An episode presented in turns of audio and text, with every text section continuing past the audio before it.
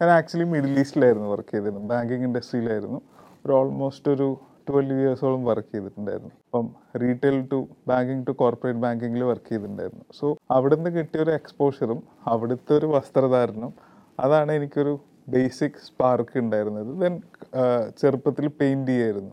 അപ്പോൾ അതിന്റെ ഒക്കെ ഒരു സ്പാർക്കും കളറുകളുടെ ഇഷ്ടവും പിന്നെ ആൾക്കാർ ഡ്രസ്സ് ചെയ്യണത് എപ്പോഴും ഒബ്സർവ് ചെയ്യാറുണ്ട്. അതിൽ ഒരുപാട് അഡോപ്റ്റ് ചെയ്യാൻ ശ്രമിക്കാറുണ്ട്. അപ്പോൾ ആ ഒരു പാഷനാണ് ഇതിലേക്ക് എന്നെ കൊടുന്നത്.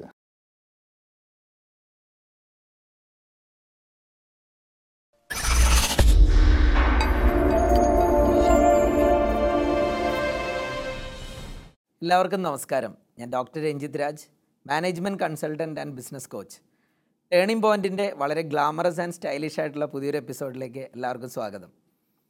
First impression is the best impression എന്നാണല്ലോ. ഒരു സംരംഭകനെ സംബന്ധിച്ചിടത്തോളം പല വേദികളിലും പല ആളുകളെയും കൺവിൻസ് ചെയ്യേണ്ടതുണ്ട് അവരുടെ ബിസിനസ്സുമായി മുന്നോട്ട് പോകുമ്പോൾ.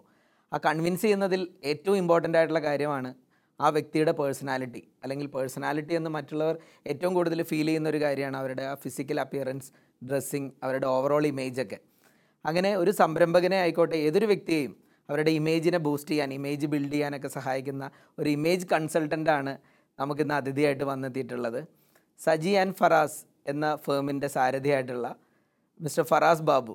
അദ്ദേഹത്തെ നമുക്ക് ടേണിംഗ് പോയിന്റിലേക്ക് സ്വാഗതം ചെയ്യാം. സ്വാഗതം.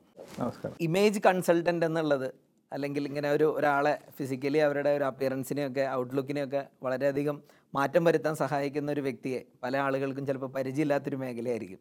അപ്പോൾ എന്താണ് ആക്ച്വലി നമ്മൾ ചെയ്യുന്ന ആക്ടിവിറ്റീസ് എന്തൊക്കെയാണെന്ന് പറയാം ഇമേജ് കൺസൾട്ടിംഗ് എന്ന് പറഞ്ഞു കഴിഞ്ഞാൽ ഒരാളുടെ ബോഡി ഷേപ്പും കളർ ടോണും അനുസരിച്ച് എന്ത് ധരിക്കണം എന്ത് ധരിക്കരുത് എന്ന് പറഞ്ഞാൽ നമ്മൾ കോച്ച് ചെയ്യണ ഒരു ഒരു മേഖലയാണ്. അപ്പോൾ സാധാരണയായിട്ട് ഒരാൾ കാലത്ത് എഴുന്നേറ്റ് ആളുടെ വാർഡ്രോബ് തുറക്കണം അപ്പം ചിലപ്പോൾ അയാൾക്കൊരു ഇമ്പോർട്ടന്റ് ക്ലയന്റ് മീറ്റിംഗ് ഉണ്ടായിരിക്കും. ചിലപ്പോൾ ഒരു ഇപ്പോൾ ബിസിനസ്സുകാരല്ലേ ചിലപ്പോൾ ഒരു മീഡിയ ഇന്റർവ്യൂ ഉണ്ടായിരിക്കും. നമ്മൾ പിരിക്കണമായി പിന്നെ അതേമാതിരി ചിലപ്പോൾ ഒരു അവാർഡ് നൈറ്റിന് പോകണമെന്നുണ്ടായിരിക്കും. ചിലപ്പോൾ വല്ലയിടത്തും ഒരു അവാർഡ് റിസീവ് ചെയ്യാനോ അല്ലാന്നുണ്ടെങ്കിൽ ഒരു ഫിലിം ഫെയറിന്റെ സ്പോൺസറായിട്ടോ ഒരു ഫിലിം അവാർഡ് ഗാലയുടെ സ്പോൺസറായിട്ട് പോകണോ അപ്പം പിന്നെ ഒരു ഇമ്പോർട്ടന്റ് ക്ലയന്റ് മീറ്റിംഗ്. ചിലപ്പോൾ ഒരു വെളി വെളിയിൽ നിന്ന് വരുന്നതായിരിക്കും ഫോറിൻ ഡെലിഗേറ്റ്സ് ആയിരിക്കാം. അപ്പം കാലത്ത് എഴുന്നേറ്റ് നിങ്ങൾ വാർഡ്രോബ് തുറക്കുന്നു. ഈ എന്റർപ്രണർ വാർഡ്രോബ് തുറക്കണം എന്റർപ്രണർ ആയിക്കോട്ടെ സാധാരണ ഒരു മനുഷ്യനായിക്കോട്ടെ വാർഡ്രോബ് തുറന്നു കഴിഞ്ഞിട്ട് ഇന്ന് എന്ത് ധരിക്കണം? അതായത് I have an important client meeting today what do wear എനിക്കൊരു ഇന്റർവ്യൂ ഉണ്ട്.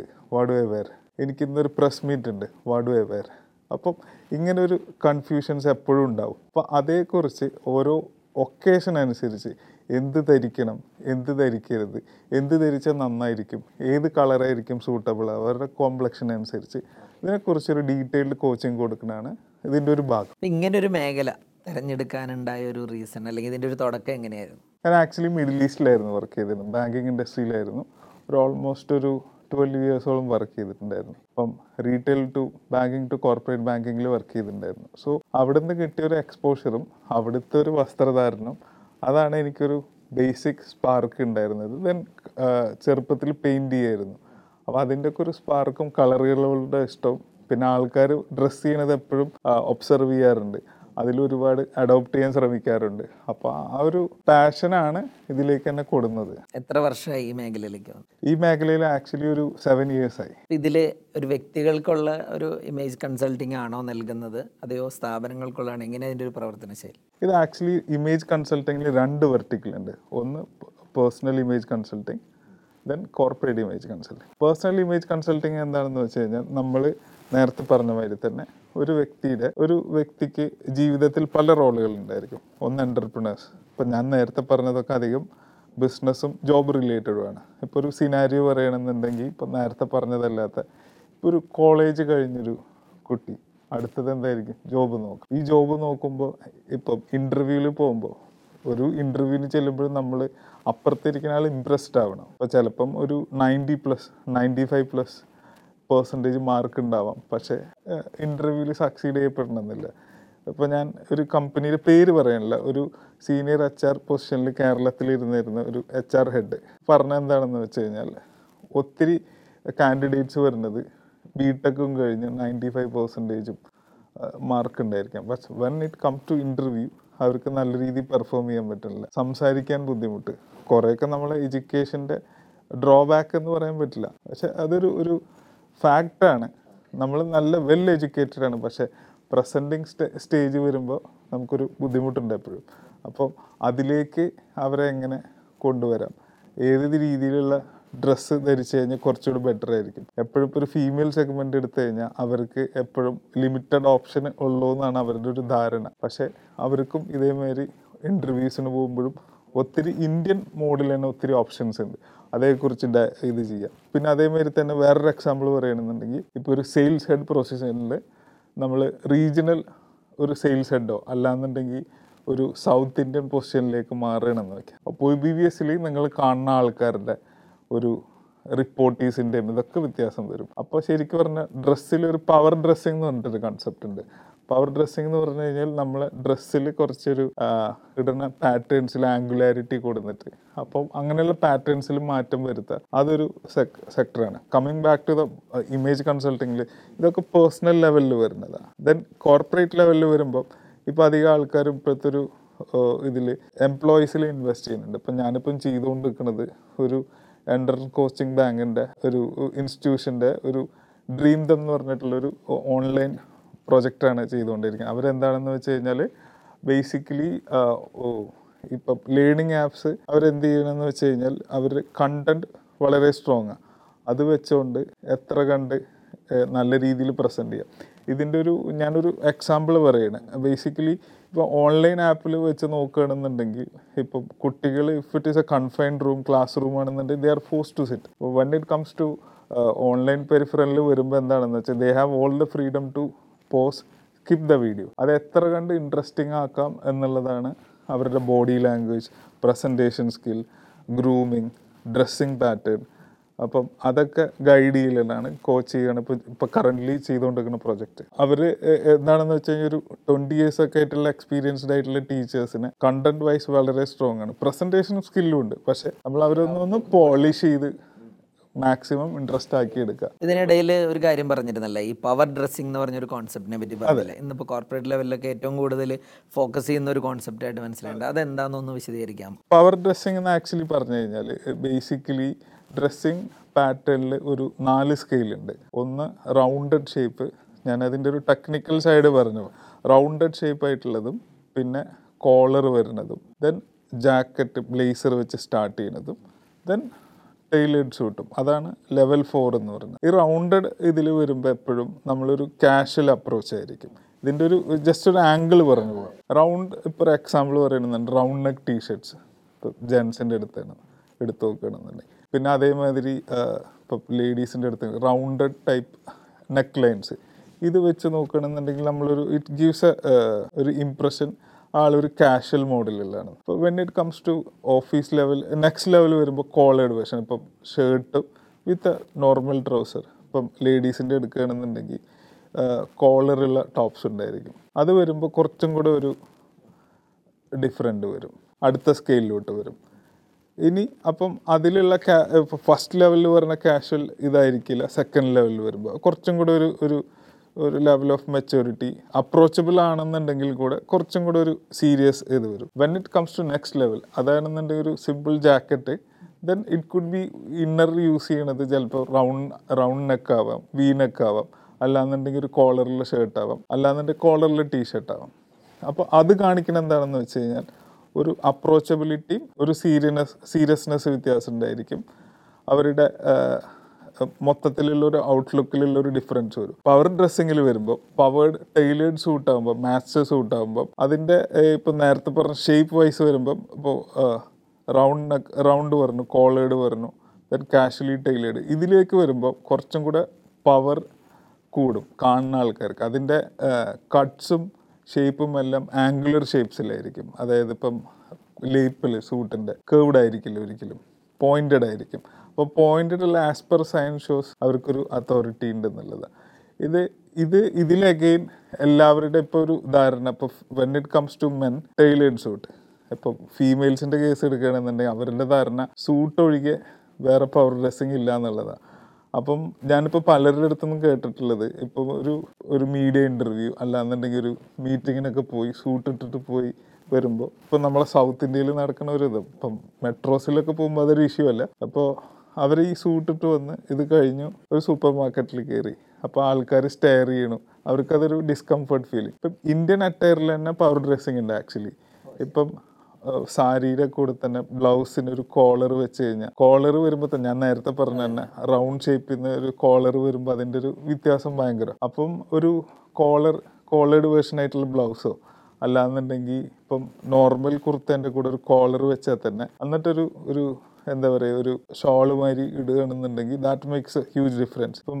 ബോട്ടം എടുക്കുകയാണെന്നുണ്ടെങ്കിൽ when when you are wearing a cigarette band that gives an huge impact അതേമാതിരി തന്നെ വെസ്റ്റേൺ ലോങ് കോട്ട് മാതിരി തന്നെ പക്ഷേ it's looks like a kurta പക്ഷേ ബട്ടന്റെ വേർഷൻ ഒരു suit മാതിരിയാണെന്നുണ്ടെങ്കിൽ you can go out with super മാർക്കറ്റിൽ പോയാലും looks like an Indian version പക്ഷേ it gives a power look ഈ സജി ആൻഡ് ഫറാസ് എന്നുള്ള ഫേം അല്ലേ?